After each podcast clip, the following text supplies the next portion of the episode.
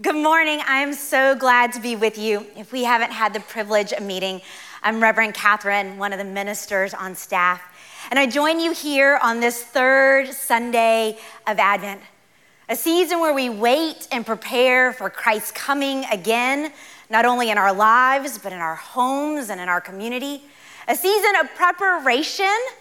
And for many of you, that preparation has been exhausting and weary, and we are in the middle of what feels like a race, like a particularly long race, maybe a marathon unto Christmas. And you've been busy with cookie baking and gift shopping and home decorating. And once again, we come to remember, to see the candles lit of hope and peace. And today we hear about joy.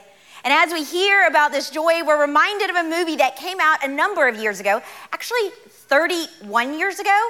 thirty-one years ago when I was eleven, so I think we have a couple of eleven-year-olds here in the room today. When I was eleven, the movie Home Alone and Kevin came out. And Home Alone, most of you know the story, and if you don't, I won't give it all away, but a couple reminders if it's been a while since you've seen Home Alone one, and there was Home Alone two, and just recently, Home Alone three came out.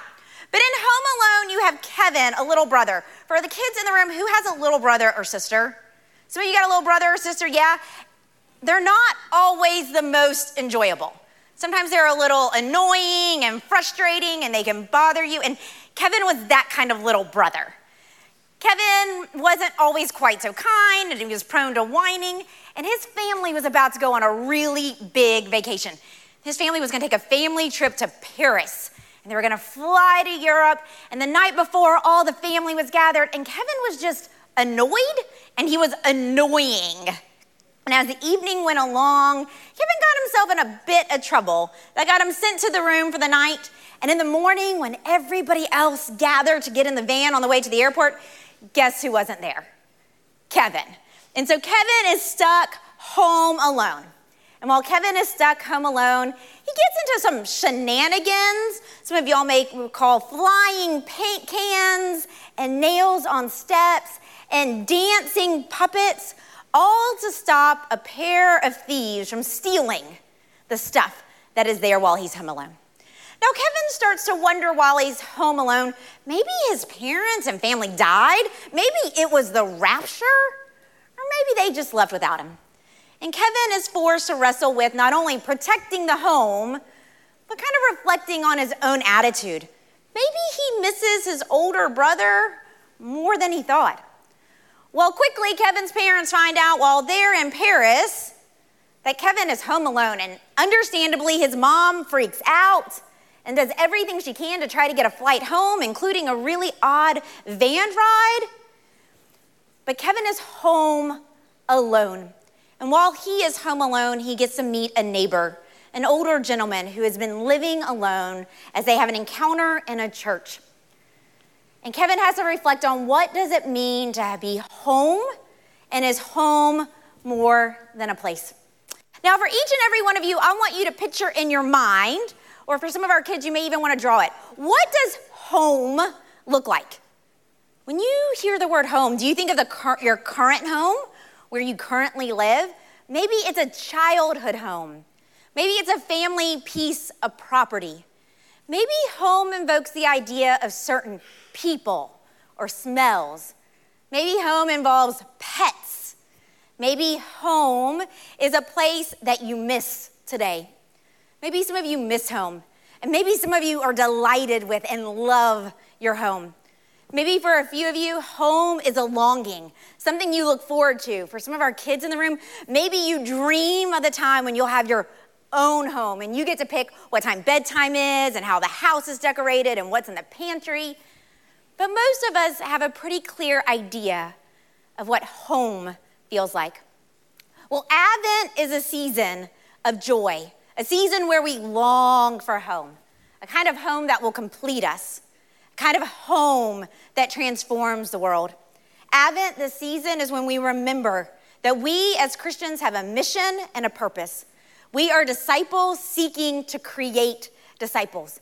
And we do that by singing songs and reading scripture. We do that by remembering and dreaming. We do it by decorating this place. And as we decorate our sanctuaries and homes, there is joy. I hope these last few weeks have been filled with joy as you look at the lights. But even in the midst of joy, we recognize that kind of like Kevin and kind of like his neighbor, not everything has gone right. It hasn't all been good. Matt even said it. What does it mean to have joy that isn't based on circumstances? Everything going just right, but a joy that comes from Christ. For Christ is the world. So today we come saying, you are welcome at home here at Northside. For some of you, this is your church home. You know where to find the bathrooms and the children's ministry and student ministries. For some of you, you are our guests today, and we are grateful that you are here, not only in person, but with us online. But as Christians, we come to say, we want the world to feel at home in Christ. We want the foreigner and the stranger to feel at home in our midst. We want there to be a sense of warmth in this place and comfortable. We want you to know that you could be vulnerable, that when you come to worship, you don't have to be perfect, that your kids can wiggle and squirm and make noises. You can sometimes even take off your shoes and maybe even make a little bit of a mess in the back. You are welcome in this home, and I hope you also feel welcomed in your home. And in many of our homes, we light candles and we leave the light on. Some of you have heard the slogan before, we leave the light on for you. It was a hotel, motel byline, but that's actually gospel truth. We as Christians seek to leave the light, the light of Christ on for you so you feel welcome in this home. And we know that Jesus Christ is the light of the world. And so we come today to hear scripture that reminds us of what it means to come home, to find our home in Christ. You see, the Israelites were always looking for home. They first looked for home in the desert of the Sinai Peninsula, and then they tried to find home in Egypt, and then the wilderness. They tried to find it in a tent, and in a tabernacle, and in a temple. And as we get to the New Testament, we come to learn that we, as Christians, find our true home in Jesus Christ. And so today's scripture reading is coming from the Gospel of Luke. We've been reading in it for the last two weeks, and we continue in it today. I invite you to look at the words on the screen as I read them to you now. It says, in Luke chapter one, beginning in the twenty-sixth verse, in the sixth month of Elizabeth's pregnancy, God sent the angel Gabriel to Nazareth, a town in Galilee, to a virgin pledged to be married to a man named Joseph, a descendant of David. The virgin's name was Mary. The angel went to her and said, greetings, you are highly favored. The Lord is with you. Mary was greatly troubled at his word and wondered what kind of greeting this might be. But the angel said to her, do not be afraid, Mary. You have found favor with God. You will conceive and give birth to a son, and you are to call him Jesus. He will be great and will be called the Son of the Most High. The Lord God will give him the throne of his father David, and he will reign over Jacob's descendants forever. His kingdom will never end. Let us pray. Oh God, we give you thanks for the gift and ability to come home, to come home and worship. And as we come home, allow us to have a joy that passes understandings and that is greater than our circumstances. And as we gain that joy, may we be like Mary. May we not be afraid, but may we cling to and claim the power and presence of your Son, Jesus Christ, the light of the world. It's in him who we trust and his name in which we pray. Amen. Many of us know this familiar story. You know the story of the angel Gabriel coming to Mary. You know that she was young and she wasn't yet married. And yet she received a challenge, a challenge to bear the Son of God and to allow the light of the world to be born into our presence. And Christ would live like every other kid did, but a little bit better behaved than maybe we were or Kevin is in Home Alone. And Jesus would perform miracles, and he would teach truth. And he would ultimately die for our sins and be resurrected. And yes, Mary did know, if you've heard the song, Mary, did you know? Yes, she knew who she was bearing. She knew who Christ was to be. And even in the midst of her fear and sadness and trepidation, she was willing to have faith.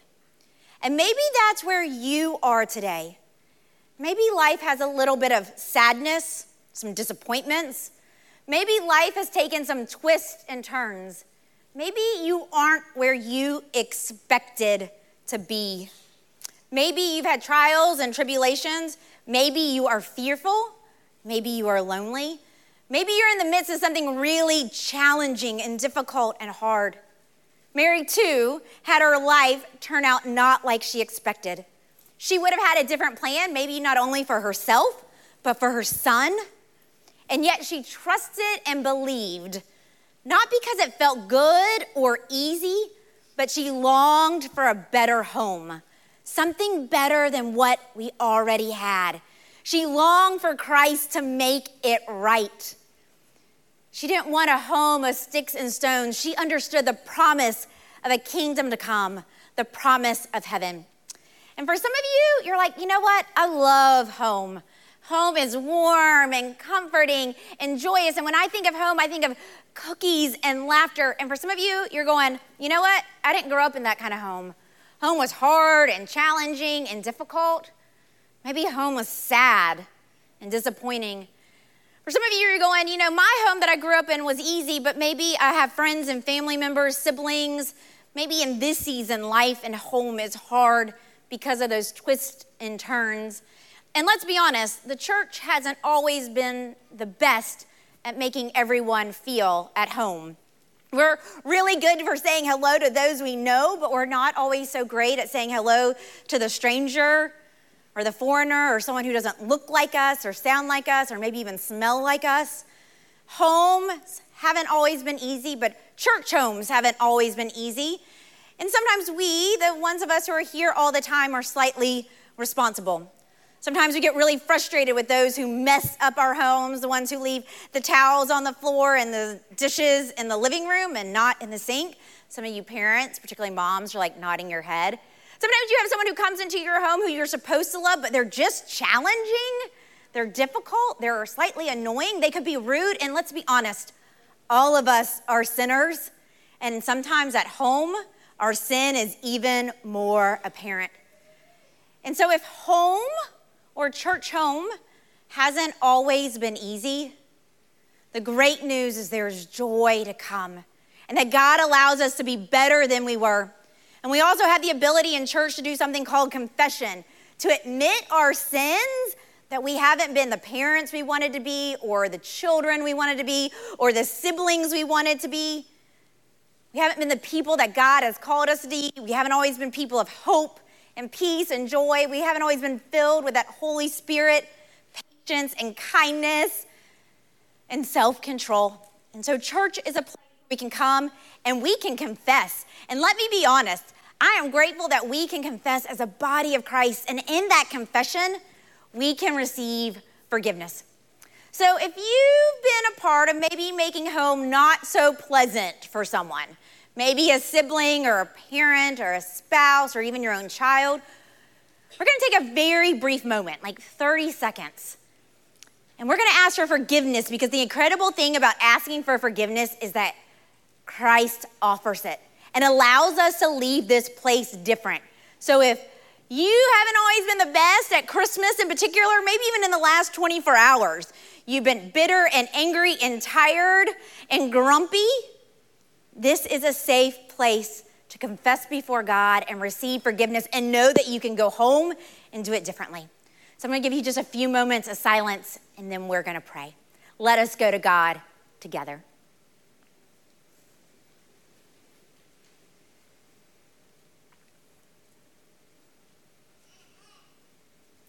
Oh God, we confess that we haven't been the people that you have called us to be. We have too often been like Kevin in Home Alone. We have been selfish and bossy and rude and impatient. We have wanted our, things our way when we wanted them and not when what was best for others. We haven't always been generous or kind or forgiving. Dear God, we come and confess that we have not been the people that you have called us to be, not only at home, but occasionally in school and at work and even at church. And so, dear God, we ask that you would forgive us, and that as you forgive us, that we would not try harder on our own strength, but that we would become more reliant on your Holy Spirit to help others to feel welcome, so that, that both the friend and the stranger would know that they are welcome, not only in our homes, but in our churches and in our Sunday school classes and in our small groups. Dear God, help us to live lives that invite others to feel at home in Christ and allow our lives to be a light. Too often we hide our light, our faith and trust in you under a bushel. But dear God, allow us in this season of Advent, on these cold and dark and dreary days, allow our lives to make a difference. And so as we make a difference, others will be drawn not to us, but drawn to you. In the name of Jesus Christ, we pray. Amen. In Home Alone, Kevin is trying to protect his home, but he recognizes that he might need a few things. He needs a toothbrush and he needs a few things from the grocery store. And while he's out and about, he sees a manger outside of a church. And there's a light on inside the church, and so he walks in. And as he walks in, he hears a group of children singing, much like our kids did last Sunday night. If y'all weren't here for the hanging of the green service, it was incredible. Our di- kids did an amazing job leading us in worship. But Kevin walks in and hears these kids singing. And as he's in there, he encounters the older man, the sort of scary, grumpy man who lives next door. And they start a conversation. And he comes to learn that the neighbor has been alone and is lonely because of a broken relationship with his son. And this grandfather is snuck into the room because he wanted to hear his granddaughter singing, and he knew he wouldn't be invited the next day. And Kevin challenges him, in the same way that Kevin is challenged, to maybe be a little different, to not only confess his sins, but to change his life. Because the good news, y'all, is we are capable of change. The Holy Spirit is capable of doing something new in us. We can become more joyous and more friendly and more patient. And so Kevin goes home after this time, and so does the neighbor. And they seek to overcome the things that have challenged him. And maybe there are some things challenging you to connect with that Holy Spirit joy. For joy isn't a feeling. It's not based on circumstances or on budgets or on relationship. Joy is a deep knowledge that God is at work in the world and God isn't done yet. It's a joy that has a very long arc towards the future, a joy of a promised eternal life. Maybe you're up against this Christmas, maybe you're up against jealousy or pride or selfishness or sin. Maybe you're up against mental illness or depression or anxiety or illness or debt or cancer or joblessness or divorce. And I'll tell you, this world, there are powers in this world that will try to steal your God-given joy. So we need to fight for it and claim it and boldly seek its source. So today we boldly proclaim, joyful, joyful, we adore thee. The only song I ever tried to learn to play on a little bitty keyboard piano. And I never got it, and that is where my musical career ended. And we sing joy to the world. Why? Because the promises given to Mary were fulfilled. The promise that Christ would come, but we also have another promise, that Christ will come again. Many of you know the song Joy to the World, and it is actually based on Psalm ninety-eight. And it's a promise of that final coming of Christ. When Christ comes again at the very end, the promise of eternal life, and when Christ makes all things right. And I'm going to read it to you right now. It says, "Sing to the Lord a new song, for he has done marvelous things. His right hand and his holy arm have worked salvation for him. The Lord has made his salvation known and revealed his righteousness to the nations. He has remembered his love and faithfulness to Israel. All the ends of the earth have seen the salvation of our God. Shout for joy to the Lord, all the earth. Burst into jubilant song with music. Make music to the Lord with a harp, with a harp and the sound of singing, with trumpet and the blast of the ram's horn. Shout for joy before the King, the Lord, the King. Let the seas resound and everything in it, the world and all who live in it. Let the rivers clap their hands. Let the mountains sing together for joy. Let them sing before the Lord, for he comes to judge the earth. He will judge the world in righteousness and his people with equity. Joy to the world. I gotta tell y'all, y'all will probably leave today, and I can almost guarantee something is going to go wrong. There will be homework that isn't done. There will be a package that's delayed. Someone else will have not heard this sermon and be particularly rude and frustrating. Maybe you who heard this sermon will still be impatient and grumpy. And yet there is joy. For God is at work not only this Advent, but in the promises to come. So if you are wearied and if you are tired, whether you're a sinner or a saint, you are invited to come home to Jesus, to find your joy in Jesus. Find your joy in sunrises and sunsets. Find your joy, if it's really true, find your joy in decorating your home or baking or going to look at Christmas lights. Find joy in reading scripture or dancing to Christmas songs. Find your joy in silly, silly movies. Find your joy by playing games. Find joy at looking at old photos. Find joy in calling a friend. Ask others to share your joy. And for the adults in the room, for those of you who have kids, turn to your children. They will show you joy. Their anticipation and hope for what is coming at Christmas will bring you joy. Let them take you to see lights. Eat cookies and drink hot chocolate with them. Allow a child to bring you into the joy of Christmas. It may take Legos or Star Wars Christmas movies, but find joy together. Because ultimately, Kevin found joy, not only in protecting his home, but as his mother and siblings arrived home. But so did the grouchy old man next door. He took the courage to change, and in changing and claiming a joy that could only come from Christ, he sought to reconcile a relationship with his son. And we don't actually know how that was going to end up, and it was probably hard and difficult, and yet we see in the movie that the son and the granddaughter come over. So I'm going to invite you to turn your eyes to the screen as we see once again from Home Alone what it means to find your joy at home.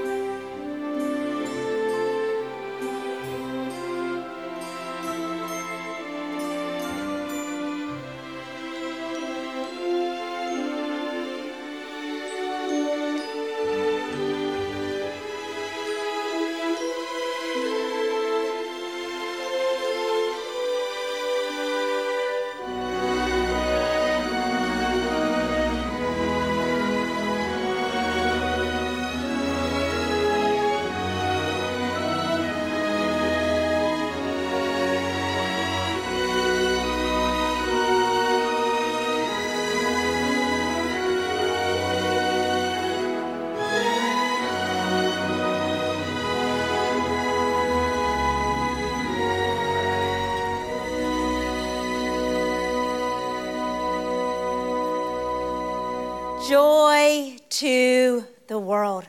The Lord has come and will come again. And if you are tired and you are weary, receive the gentle invitation that Jeff extended at our service of hope and healing. You may not feel all that joyous, but deep down know that God is at work. So pray for it, seek it, claim it. Ask a child to tell you about what they are joyous and excited about. And trust that there will be joy in the world, for Christ has and will come. And let me be honest, friends, if you cannot find it, ask for it. Look to scripture, sing the songs, call us. and allow us to help you in the days and week ahead, for we want you to know the joy of the Lord. Let us pray. Oh God, we give you thanks for the gift of good homes. Dear God, we know that not everybody has received a good home, and sometimes going home is sad and hard, but we are grateful that our true home is in you. And in you, there is joy that passes understanding, and there's joy not based on circumstance.